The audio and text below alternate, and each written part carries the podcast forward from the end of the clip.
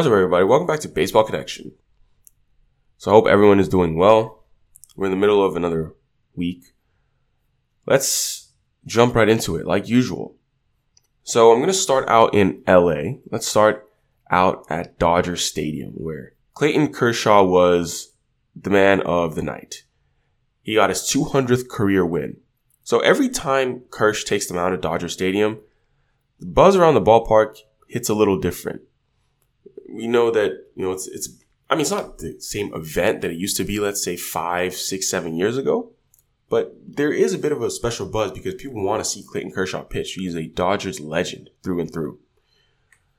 So right now, what he's using is a fastball slider combination, and that's very good. But I think his 12-6 curveball is, is really what gets the crowd going. But I digress. The fastball slider combo is still really good. But as he began to start on Tuesday against the Mets, everyone knew that Kersh was sitting on 199 career wins and he would get his 200th career victory if, if he pitched well that night. And this is yet another milestone in a Hall of Fame career for Clayton Kershaw. He became just the third pitcher to reach 200 wins with the Dodgers, joining Don Sutton and Don Drysdale. So Don Sutton 233, Don Drysdale 209. And uh, has a 694 career winning percentage. That's the best among pitchers in the modern era with at least 200 career wins. I know we don't really care about pitcher wins anymore. This is not you know, 15 years ago or, or 20 years ago when people really cared about that, but it's it's it's just something cool to for for the resume. He's going to Cooperstown regardless, but pitcher wins are are not really a stat that anyone anyone cares about it. I hate to say it, but no one really cares about it. Except I'm sure those with 200 career victories do care. Like Clayton Kershaw cared about that milestone. But he was good right from the jump on Tuesday. I mean, Brandon Lim- Nimmo led off the game with a liner to right that appeared to be somewhat routine for Jason Heyward, but then Heyward dropped the ball and tripped over his feet. So that allowed Nimmo to reach third. And I mean, the way the season has gone for the Dodgers to this point, and with the lineup missing Mookie Betts and Will Smith, so Mookie's on the paternity list. Will Smith has a concussion. Every run loomed large for LA because you know those are two big bats that you're missing. But Kershaw was able to strand Brandon Nimmo at third base for the rest of that inning, and he struck out Starling Marte, Francisco Lindor, and Pete Alonso all swinging in the first inning. So that's that's a statement right there. He threw 20 pitches in that inning, and 18 of them went for strikes. But yeah, once he settled down, the Mets lineup didn't have much of a t- chance. And this was a vintage performance by Clayton Kershaw. He retired 17 of the next 18 batters he faced, recorded 16 first pitch strikes in 20 at bats through six innings. So great, great, great performance for Clayton Kershaw. Shout out to him as he gets his 200th career victory. And the Dodgers beat the Mets 5 0. If we head down south from there, you can go to San Diego where the Braves visited the Padres. Spencer Strider was on the mound and he was pitching and he helped the Braves extend their win streak to eight straight. So Atlanta got an 8-1 victory over San Diego. Sean Murphy stayed hot with a solo home run and he's been, he's been phenomenal. But Spencer Strider was on the mound here. And I mean, we know that Spencer Strider has some electric stuff when he's on, and he's off to a good start this year. Off to a very good start this year. He has recorded at least nine strikeouts in eight straight regular season starts. So that matches a Braves franchise record, which was set by John Smoltz back in 1997. That's pretty good company. Hall of Fame right there. So, I mean, he hit 99.6 miles an hour on his fastball. Uh, I mean, that was I mean, he, he's upper 90s. He sits, he sits in the upper 90s. And he struck out 41% of batters he's faced this year. And that's better than the strikeout rate he had last year, 38%, considering last year he actually had the highest strikeout rate in the bigs. So Spencer Strider is literally the best strikeout pitcher in baseball. If you go by strikeout it's just, I think, the best way to look at it. But, uh, yeah, home runs from Murphy, Matt Olson and Ozzie Albies out there in San Diego as the Braves get a win. Easy win over the Padres, 8 1. If we move out to the East Coast in Boston, where the Red Sox ended up beating Minnesota 5 4, thanks to a walk-off single by Alex Verdugo. It sounds like, you know, just a single, oh, but he hit this ball off the wall, but it was down the right field line near the pesky pole. Looked like it could get out for a second, but um, either way, bounces off the fence, and that's all he needed for for a walk off right there. And the Red Sox had already come back from two runs down to tie it in the bottom of the tenth, and then there you go. Uh, Alex Verdugo ends up winning the game. So three runs in the tenth inning to win it for the Red Sox. They beat the Twins five four. A much better pitching performance by Chris Sale on the night. Six innings, one run, 11 strikeouts. And that got lost in the story. I was just roasting Chris Sale last week after he had a rough outing, just saying this dude is just not the same anymore. What I'm, what I said is still true. He's not the same anymore, but I mean, it's good to see him bounce back with a good start here because it's a long season. You don't want him to struggle all year long. And if he can settle down into something like this, Red Sox will be more than happy.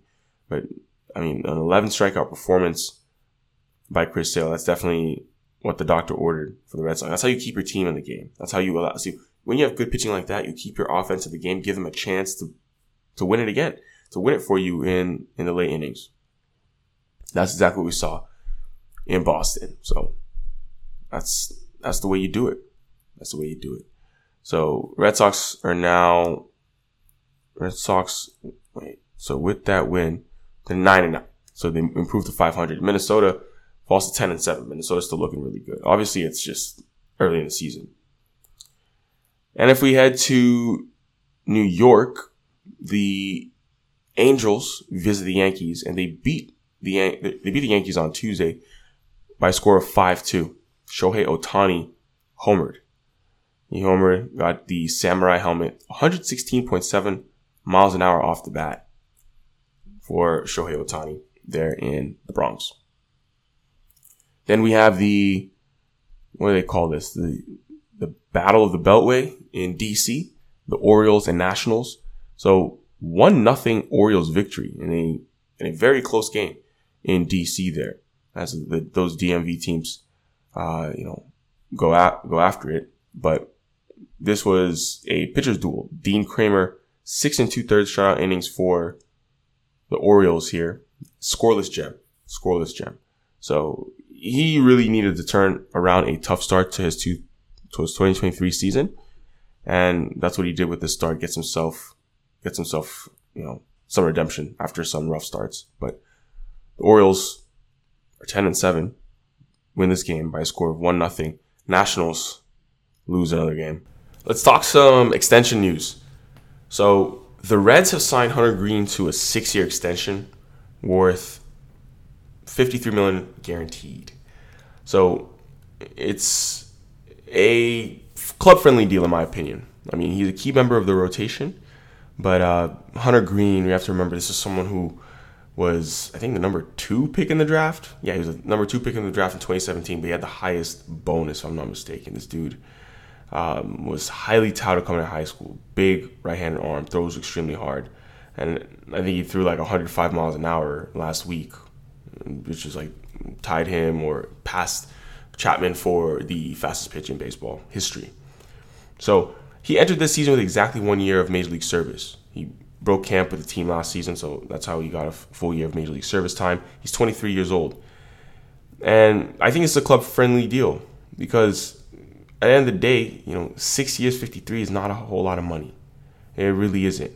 So, someone for someone who's age 23, you're gonna get him for his his ascent. And I was talking the other day about pedigree, right? Talk about pedigree, which is you know top prospect rankings and how much they matter. Hunter Greene has, has been a top prospect all the way through, going back since high school and, and everything like that. So if he lives up to that potential, I mean, $8.83 million a year, which is what his AAV is, is going to be an absolute bargain for the Cincinnati Reds. I'm willing to bet that Hunter Greene will be an all star multiple times over the course of this deal. And that is a complete steal. But you also have to look at it for someone with such little service time, between one and two years of service time, the $53 million guarantee is the second largest. the largest we've seen for someone with that little service time for a pitcher.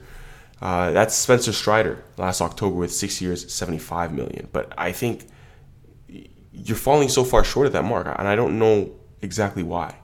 Probably because Greene didn't have those eye popping numbers as a rookie in 2022. But I mean, that's because Spencer Strider did.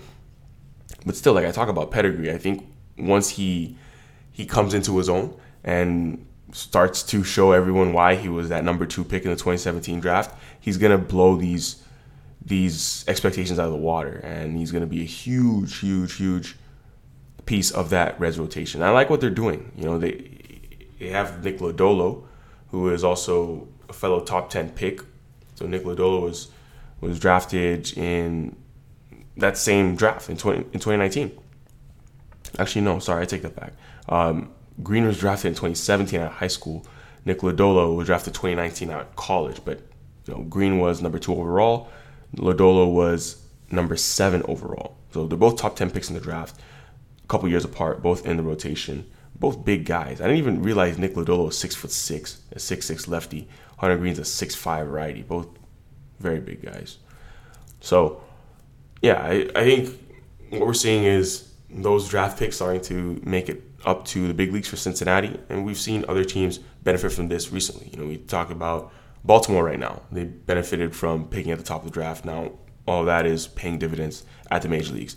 We're going to slowly start to see the same thing with the Cincinnati Reds. You know, these two pitchers here. We already have Jonathan India as well. You know, some other guys who are going to keep making their way up and making an impact at the major league level. So that's the news coming out of Cincinnati. So shout out to, and still, yeah, you have to give a shout out to Hunter Greene for securing the bag because 53 million guaranteed is still it's still a bag, even though he's he, he's capable of much much more. This is someone who I think is going to be like a big time free agent one day, but he's still going to be young. He's entering his age 23 season, so this is only gonna it's, it's just gonna take him through his age 29 season, if I'm not mistaken. So not a problem whatsoever because he'll hit free agency and be ready to get that big bag right in the middle of his prime. So that is the news for today. That's gonna do it. If you enjoyed this, please share it with someone who'd be interested, and we'll see you next time on Baseball Connection.